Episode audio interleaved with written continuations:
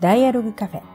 この番組は40代で組織を離れ、ワークライフシフト中の田中優子と岡沢陽子の二人が、身近な出来事から社会課題まで、最近気になるあれこれを好奇心のまま語らうポッドキャストです。じゃあ、後半は、まあ、小学校の学校生活の話をしたいなって思うんですけど、うんいやもう、小学生だったのって大昔じゃないですか。昔は 昭和じゃないですか。昭和よね昭1980年代ですね、大体。そうねしかも前半ね前半ですね。だからまあ、それは相当変わってると思うんですよ。あの、小学校生活が。まあ、うん今さ通い始めまだ1週2週間？2週間経ったのかな。なんか違いって感じる？結構単純なところで言うと、うんあ理科社会ないじゃん。今、低学年って。はだからなんか、教科教科の名前としてねそうそう、生活っていうのかな。うんで、なんか、品川区はさ、市民科っていうのが生活科っていうのは、まあちょっと理科っぽい感じなのかな。うんあの、なんか育て、育てようとかね自然に親しもうとか。そうねなんかそういう理科要素が入ってる感じだよねそうだよね。で、市民科は、なんか、私知らなかった。品川区オリジナル教科って聞いて、なんか道徳とう、ん。まあ社会っていうか、なんか、まあいろいろルールとかしつけ的な要素が1年生の最初って結構多いな。まあ自分の時どうだったか覚えてないけど、うん。なんかそういうのが昔に比べると、ちょっとなんか、いきなり学科の教科の勉強っていうんじゃなくてう、んなんかこう、学校生活をスタートするサポートみたいなものが手厚いのかなってちょっと感じたのと、うんうん。そもそも、うん。その、時間割が毎週今んとこプリントで配られる。で、何やるとか書いてあるとか、こんなの昔あったっけみたいな。ちょっと手厚さを、手厚いのかな。まあなんかそういう風に感じる。私なんか結構最初驚いたのはあの子供同士が男の子も女の子もみんなさん付けで呼んでる出席番号もね、あの、ミックスじゃん。そう男女ミックスそうそうそうそうそうあれいつ頃からなんだろうね。ねそうでまあそれがその私立の学校とか自治体とかによって違うのかどうかとかわからないけどなんかねみんなさん付けなんだよね。そう男の子もね女の子もだからその辺が意識してなんかこう精査みたいなところをこうフラットにしていこうっていう取り組みは感じるかな。うーん、まあそれはそうかうも。んあとなんか、まあクラスに3人ぐらいは外国籍の子がいるんだよね。はいはまあそれが多いか少ないかわかんないけど、うん自分のね、子供の、まあ地方の、あのね、昭和の環境からすると、やっぱちょっと言葉にしても、うん。なんか文化的な背景にしても、うんあの少し多様性があるというか、うん。なんかそういうのをこう受け入れながらね、ん。なんか先生もまあでもケアするのは大変な部分もあるかなと思ったりするんだけどね、でもなんか子供はそういう環境の中でなんかそういうのを自然だと思ってやれるのはいいかなと思うし、ああと駐在駐在の子たちの出入りみたいなのも結構あるので、なんでその外国籍の子も何人かいるプラス例えばこう途中で小1の終わりとか小2とかであのなんとかちゃんがブラジル行きましたとかベルギー行きましたとか。はいはい。で小5小6ぐらいであ帰ってきたとか。そうみたいなのとかも結構地域性もあるかもしれないけどうん。割とそういう話もあるからあとあとねなんだっけな。それでこう仲裁に出てた子があの、まあ、もちろん国にも滞在してる国にもよるけど夏休みの期間がずれてたりとかして6月と7月の途中までの1ヶ月ちょっと公立小学校に通ったりとかする子とかもいて、まあね、もちろんインターとかに比べたらやっぱりすごく同質的ねねところ、環境だとは思うけどでもいろんなか背景の子が来たり、まあ、そある程度こう出たり入ったりみたいなところでその子供たちの状況とかも違う中をどううまくやっていくかみたいなのは大変でもあるけどまあ、でも子供にとってはそういう環境をどうなんていうのかなうまく回していくかみたいなのを学ぶ、いい場環境でもある気がするかな。だからなんかそのあれそういう流動性っていう点でいくとあのいじめとかもあのクラス替えをうちの子たちが通った学校は昔2年に1回だったんだけど、毎年なったねクラス替えが。そうなんだ。そう。でそれはやっぱりそのある程度クラスが固定化するとこう一体感が出る良さもあるんだけど逆回転しちゃった時にグループができちゃったりとかこう外したりとかみたいなのもできやすい土壌があってなのであのそういうのもあってこう毎年クラス替えすることになったんですね。なるほど。うん流動性とか多様性みたいなのを常に保ってる環境みたいなのはある意味健全なのかもしれない。多少のテンションはあるけど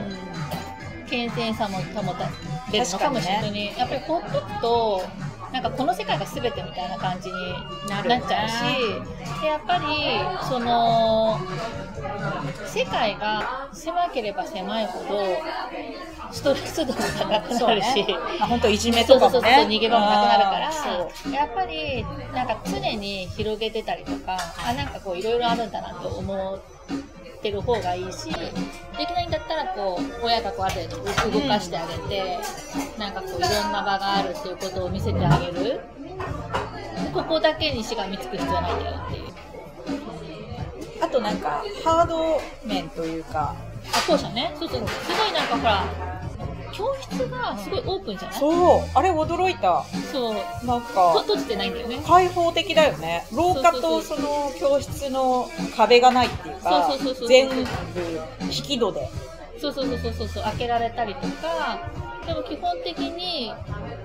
そのデフォルトの状態は廊下とつながってるそうだよね。開けたまま授業やってるもんね。うんうん。なんかあの学校公開？入学前にあって、その去年秋ぐらいに、うん。まあ自分の子供が入学する学校うん。を見学みたいに行ったんだけど、その時に結構やっぱ一番驚いたのがそのオープンなオープンで、ああみたいな、なんか明るうん明るいし、で、その時もね、音楽の授業やってるところは閉めてた。はいはいはいはだけど、それ以外のところはオープンにしてて、うん。あとなんか授業も、割とその、インタラクティブにっていうか、ほんと先生が前で一方的にやるっていうよりは、なんかこう参加型でみんなで話し合うとか、そのグループで何か、まあ学年によって、上の方の学年だったら、なんか、6年生の授業を見に行ったら、あの、戦国武将かなんかのことを扱ってたんだけど、グループでなんか話し合って、こう、その武将について説明するみたいな、プレゼン資料みたいなのを作って、で、なんか発表するみたいなことをやってて、まあ、いろいろ工夫されてるんだなと思ったんだけど、なんかあとほらあの ICT っていうか。あー、タブレットとか。タブレットとかを、そのコロナで一気にこうタブレットをもう一人一台持つみたいなのが一気に普及して、最初はそれこそこうオンライン授業みたいな感じの使い方からなんか先生たちもどうやってそのタブレットを使うのかみたいなところで結構模索してた感じはあるけどなんかここ最近とかはその娘娘が小5の時のその図工の授業であの動画を作ったりとかでししかもなんかその動画もなんだろうな粘土か何かであのこう背景と動物とかをこう作って、位置を微妙にずらしながらクレイアニメみたいなやつ？そうそうそうそうそうそうそう微妙にずらしてそれをこう撮っていってつなげてなんかアニメっぽくしたりとか。それ作ったの一人で作るのそれ。みたいだよ。でなんかあのそこに謎の前後に友達と公園で撮った謎の映像みたいなのと なんか謎の音楽みたいなのを入れてすごいあのタイトルとかも入れてへ楽しそうにやってーへーだから時代を感じるね。そうそうそうそうそう。楽しそそうそうそう。やっぱりその辺もツールじゃない？うん。だからそれで何をね表現したいかだけなんだから、なんかこう作りたいものがあると、なんかじ自動的に引っ張ってきて、使いこなしてる感じがする。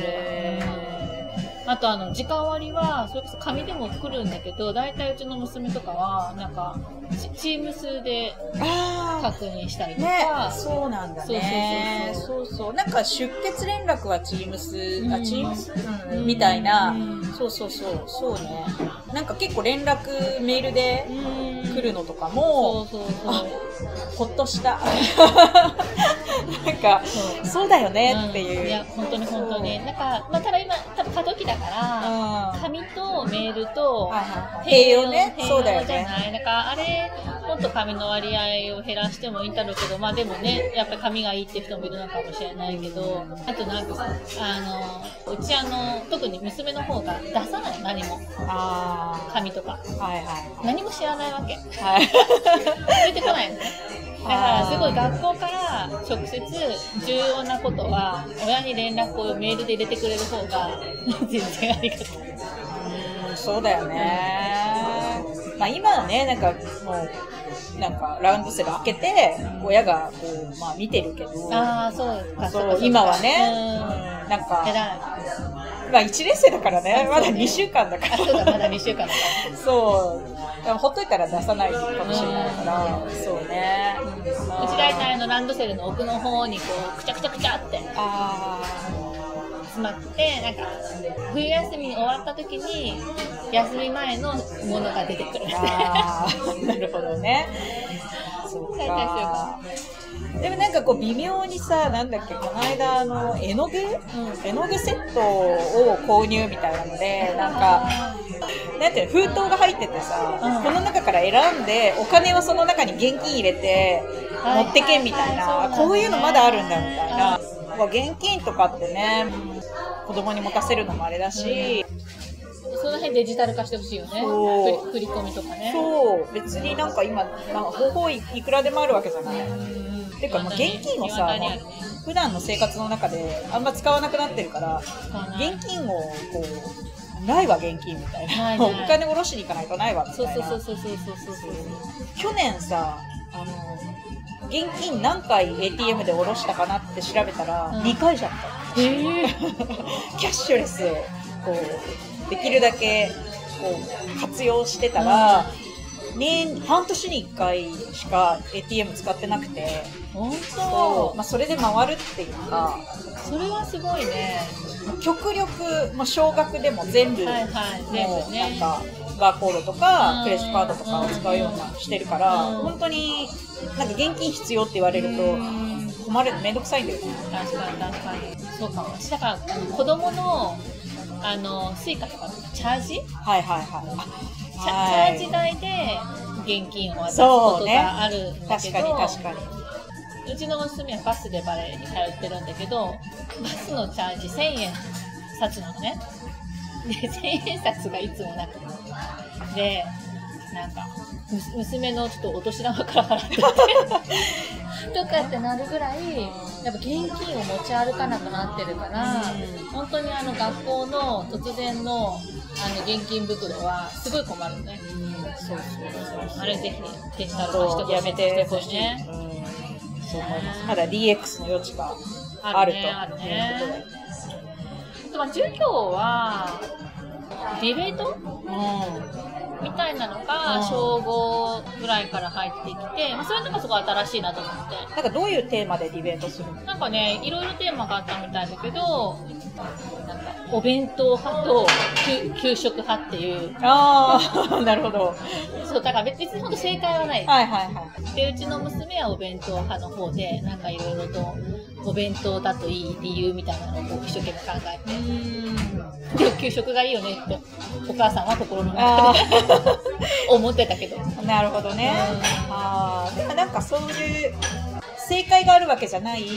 学びみたいな、うん。まあ、そういう機会はね、本当、まあ、そういうのこそ学校じゃないと経験できないことっていうか、ね、塾とかそういうんじゃ学べないし、うん。なんか本で学べるものでもないっていうか、ほんとほんと。であとは、やっぱそういう時に、取り組み自体すごくいいと思うんだけど、いや、本当に先生が、どれだけうまくファシリテーションしてるかっていうと、ちょっと未知数だったりもするから、外部をうまく使ってもいいんじゃないかなって思う。まあ確かに、なんかすごい多岐にわたるじゃない、うん。あの、本当教科を教えるとか、まああるいはしつけもあれば、うん。で、こう、そういうディベートのね、ファシリテーションとか、まあ、動画制作とか、先生が、大変だよ、先生。ね、そんな何でもかんでも、小学校って本当担任が何でもかんでもやんなきゃいけないし、そんな対応できないよね。うん。それはなんか、あの、全部一人の先生に依存するっていうのはうん限界あるよいや、ね。本当に限界がある。で、その限界がある、あって、先生がこう、なんていうの？ちょっと、オーバーフローしちゃったりとか、ストレッチしすぎちゃったりした時に、結果的にその子供たちにも影響があるから、わかるわかる。そう、だからやっぱりうまくその担任の先生の役割と、こう専科っていうか、の役割みたいなのを組み込んで、予算立てをね、うんしてほしいなって、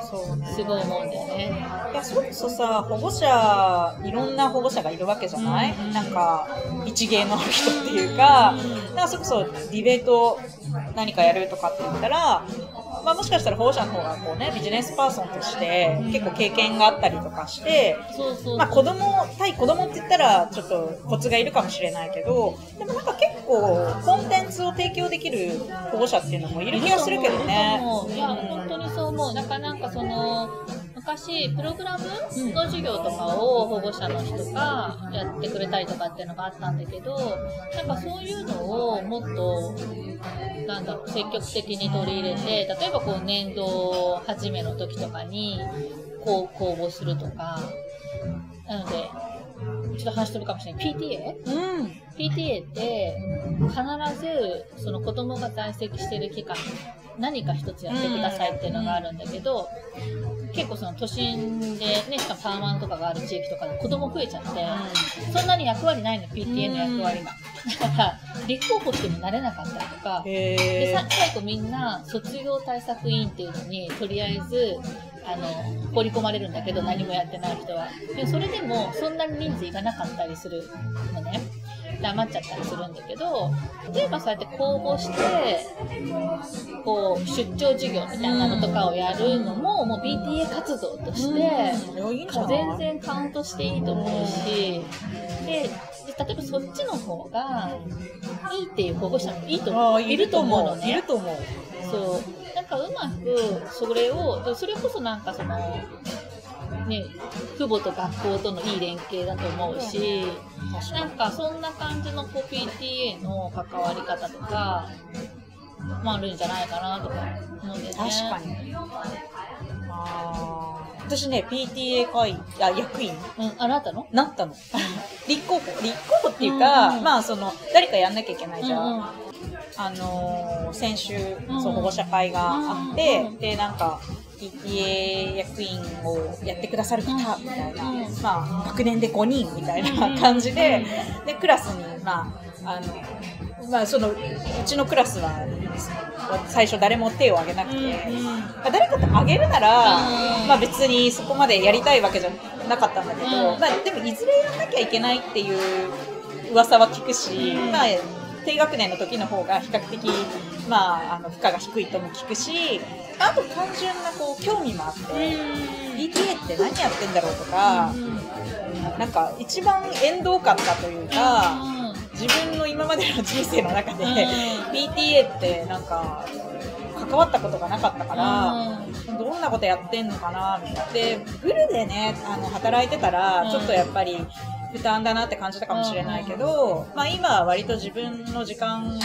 コントロールできるから、うん。まあ、いで、来年どうなってるかわかんないし、もしかしたら来年またフルで働いてるかもしれないし、だったら、まあ、今のうち？今のうちにやっとくのもいいかなと思って、それで手を挙げて、まあまだね、あの、これからなんで何も、何やるかもわからないんだけど、まあでもなんか聞いてるとやっぱり自分たちで作っていって例えばこう平日の昼間に集まりますみたいな昔のねなんか例えばその PTA もさいろいろあるじゃない広報部とかこっちの学校だと、ね。学級部とかあるんだけど学級部は毎週水曜日の午前中とかに集まってて毎週？そう昔はね。でだからそんなのフルで働いてたら無理じゃない？毎週何やんの？そう。でそれでだからそもそも毎週集まる必要ありますかとかその本当に水曜日の午前中である必要ありますかみたいなその活動の仕方みたいなところからもう変えてっていいと思うしなんかでもその辺は結構割となんかどんどん変わってってる感じはするけどね昔に比べたね。ら。そうそうそう。てかももちろんその何のためにやるかっていうこう本来的なことを考えたら例えば子供のためとか学校のためとかっていうんだったらやるべきだけどそこに対してのプロセスとか負荷みたいなところは、ね、無駄じゃない方が絶対楽ねだし、あのうちなんか最近 PTA の連絡本当にメールとかあとその Google フォームで集計とかもすごいそうだよねなってなんかうん。その PTA の役員募集とかも Google フォームで回答して、うん。でその回答をなんかランダム抽選。すごいね。へで出るみたいな感じに今なっててそう。でなんか当たりました当たりませんみたいな。ね、普通の会社勤めをしてる人だったらパソコンも使えるし、まあ、ある程度クラウドのねそういうなんか Google フォームだったりなんかスプレッドシートだったりとか抵抗がない人が多いかもしれないけどでもまあそのあんまり外でお勤めしてない方とかパソコンほとんど使えないとかそういう人だとちょっともうそういう人のそのリテラシーレベルにやっぱり合わせていこうっていうふうになると、そうまあね紙がやっぱり必要だよねとか、うん。なのかな？そうなの？今時ってみたいな。ね。まあでもそうね。なんかだから多分併用なんじゃない？なんか過渡期っていうので両方ある気はするけどあとなんだろう。LINE は嫌だっていう人もいるとかね、だからその PTM LINE グループを作ろうと思うとやっぱ LINE は嫌ですっていう人とかもいるから、まあ、そのプライバシーとかに対する意識もねうんそうそうそう。様々だから。うんそう。だからなんかその辺はなんかなんだろう。特に公立小学校とかだとある程度こうみんなちゃんと関わらないといけないみたいなところであるから一部の人しか使えないツールみたいなところに結構抵抗があるのは、はいはい。そうだよね。うんあまあわからないではないだからすごいその辺はなんと過渡期なんだなって思うまあ、そういう意味ではさ、保育園って、まあ、基本はあの共働きのお家じゃない。でそういう意味では、まあ、価値観というかライフスタイルが似てるあのお家が多かったのかなって思うけど、小学校だと本当に、まあ、やっぱ専業主婦の家庭も多いと思うし、なんか働いてる人ばっかりじゃなかったりすると、なんか時間の感覚とか、その平日とかの集まりとかに対する意識とか、で、まあ、で、結局でもその学校周りのことは、あの、専業主婦のお家がうん。結構負担が多くなっちゃったりとかしちゃって、うん。なんか不公平感があるとか、なんかね、そういう、まあ、うんまあ難しいけどね。うんそうだね。なんかその辺がね、なんか本当に偏っちゃうと、なんか変変なね、溝ができるのも。うん。ね。ね。まあなんかお互いに得意、得意分野と持てるリソースそう時間とかスキルとかっていうところでなんかこう、いろんな人が関われるとね、一番いいけどね。なんか、そもそもさ、PTA ってなんか強制じゃないですよね、みたいな、そういう、その、うん。PTA って任意の、その、活動だから、別、なんか強制されるのはおかしいみたいな、うんなんかそういう論もあるじゃん。こう SNS とかだと、うんなんか PTA めんどくさいから、めんどくさいっていうか、なんかやりたくないみたいな。まあ、本当本当いろんな価値観があるから、まあ確かに強制っていうものでもないんだろうけれども、まあ個人的には結構、せっかく学校っていう、なんかコミュニティに関わるきっかけで、まあ、子供の教育とか子供を育てるってことに関しては関心があるわけじゃない？その PTA がどうかっていうのはまあわかんないけど、でもなんかその接点をその学校になんかお任せとかっていうことだけじゃなくてなんかまあ保護者も関わっていけるとか、あの学校との関わりもそうだし他の保護者との関わりもそうだし、まあ、それをこう子供にとって何がいいのとかどうしたしたいのみたいなのに自分自身が参加して議論したり、まあ、自分たちで作っていけるっていうことが、まあ、私は結構価値を感じるというか。地域との関わりとか、例えば行政との関わりとかってもう独身の時とか、まあ、あるいは子供が生まれるまでって、まあ、ほぼなかったなって気がするわけ。行政サービスとかも、まあ、そんな使わない恩恵を受けてないというか、まあ、なんか税金とかこう取られるばっかりで。なんか何にも自分はその恩恵受けてないなっていう意識が、あのあったけど子供が生まれるとさやっぱそういう、まあ、行政サービスを使う機会もそれこそね児童館とか図書館とか、まあ、学校自体もそうだしあこういうサービスがあるんだとかなんか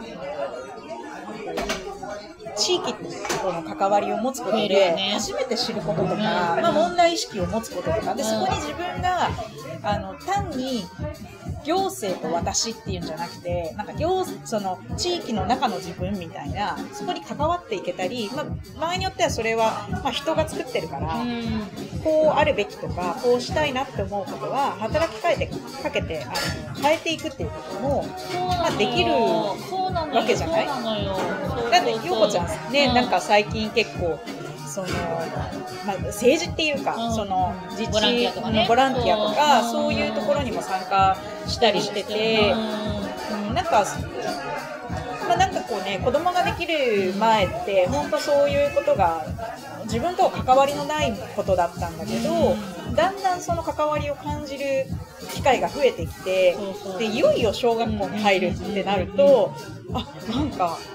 私社会人になった感じがするって思ったっていうなるかほどね。そうあ社会に入るだから市民化かみたいな。はいはいはいはい。そうなんか市民化ってなんかまあ、公立のね小学校だったらやっぱりその、まあ、市民が作るわけじゃない、まあ、一人の人間として育っていくんだけど、まあ別にさ、なんかルールを守ろうとかって、じゃあ何のためのルールとかって、そもそものことを言い出すと、あの、別に個人個人自由にやればいいじゃんとか、いろんな文化的な背景とか社会的背景が違えば、ルールだって違うじゃんって言ったらそうなんだけど、けど、まあ少なくともこのコミュニティのこの地域で育っていく中で、あの、その中の一人として、まあ大人も子供も、どういうその関わり方をしていくのかとか、まあ、どう人と折り合いをつけていくのかとかなんかそういうことを学ぶとかあの身につけるっていうのは、まあ、親にとっても子供にとってもすごい学校っていい場所なのかなっていうのはなんかちょっと改めて思ったうん。ん、だよなんかあの多分私たちは子供の時って生徒と先生や学校ってなんか明確な主従みたいな感じだった気がするわけなのでなんかこう与えられるものを学ぶ従うみたいな。だけどその社会とか先生とか学校とかがもうもうちょっとフラットな感じになってで自分たちも作る側である。っていう意識を小さい時から持っても全然いいと思う。なんかなんかそれこそなんだっけななんか娘となんかそのち女性政治家の方もちょっとボランティアとかをするようになって家族でこう話すようなことが増えた時に娘に例えばどんな風にしてほしい。例えばあなたが住んでる街に何かあるかみたいな話をしたらあのボールをボールを使える公園を増やしてほしい、結構ボール禁止の公園って多いんだよね、ででも例えばそういうのとかもなんかあこの公園はボールが使えないんだ。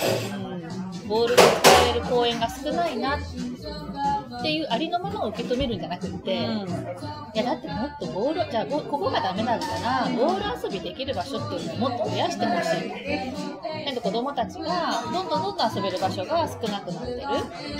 みたいなことをきちんと声に出していいっていうのをまず認識する。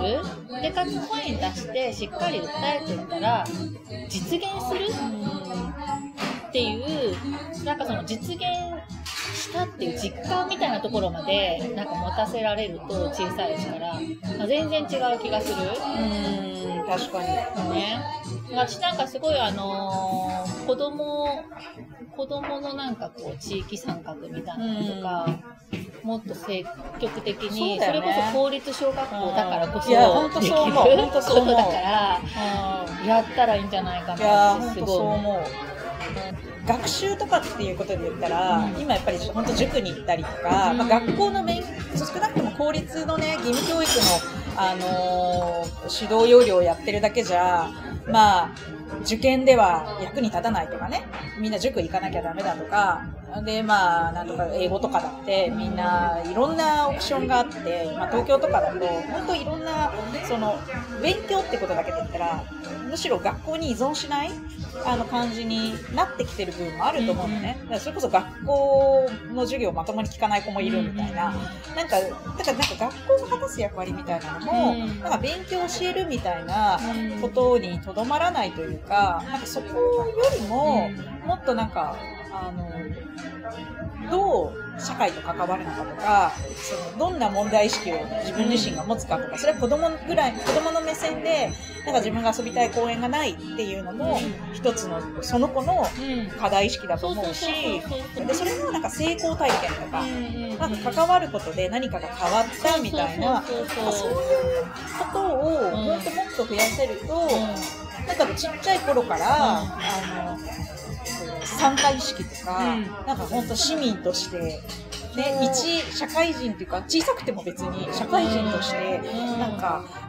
どう自分は、あの、ここに関わっていくのかっていう意識が、まあなんか育つのかなって気がするし、う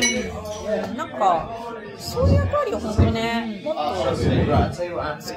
ん、なんか果たせればいいんだよね、学校って本当ね。に本当に。そしたら、なんか公立学校の、公立学校にしかない魅力みたいなのが、確か出せると思うんだよね。そうだよね。期待。うん、期待。いや、私なんかさ、小学校の入学式で、うんあの、国歌をさ、こう、まあ、歌うじゃん。うんうん。めっちゃ久々だなと思って。あ、保育園歌わないからね。歌わないよ国歌っていうものを自分がなんか国歌斉唱とかっていうの自体が、まあ、効果もそうだけどなんかそ、まあ、国歌がいいか悪いかとか、まあ、いろんな考え方あるから、あの別にそれについてどうとも思わないけどでもまあなんかあここはやっぱりみんなの場所っていうかパブリックなものなんだなっていうのを結構なんか今までになく感じたんで本当あの楽しみたいな小学校生活というか、うん、なんか学校生活を、まあ、親も一緒に子供と一緒になんか楽しんでいけるといいなとか、まあ、まだねなんか何がこう日本の教育はここが間違ってるとかそういうことを語れるほども あの何もないんで、まあ、今はなんかこうピュアに楽しんでいけたらいいなぐらいな感じなんだけど、うん、なんかそういうこう今のなんか日本の教育ってどうなってんのかとか、あのどういう子育てとか教育のあり方がなんか未来をね本当に子供なんかねこのその子たちの本当に人生そのものにつながると思うとなんか自分の中でもそういう仮説とかあのこうあるべきなんじゃないかって思うなんか意見を持てるようにこの機会になれるといいなっていうそうだよね。うん。いやー結構喋ってきたんで確かに。じゃあ今日はねこれぐらいでっていう感じでどうですか？初回はした。はい。そうね。なんかこう改めて、こうちょっとね、かしかしこまってもないけど、こうやって改めて話してみると、やっぱりなんかいいろ一つのこう話題からも、やっぱりいろいろなところに波及するし、なんか、面面白いよね。でそれでそのなんか何が正解かわかんないけど、まあ、こういう考え方もあるよとかじゃあこういう考え方あるけどじゃあ他にはどんな考え方があるんだろうでももうちょっとこう詳しい人に聞いてみたいみたいなところも出てきたりもするし、なんかそういうのが改めて見えて面白かった。うん。ね、ぜひなんかまたね次はねまあいろいろ話したいことはあるんだけどまたちょっとあのテーマを考えて、まあちょっと次回につながるように。はい、はい。行きましょう。じゃあ今日はどうもありがとうございました。ありがとうございました。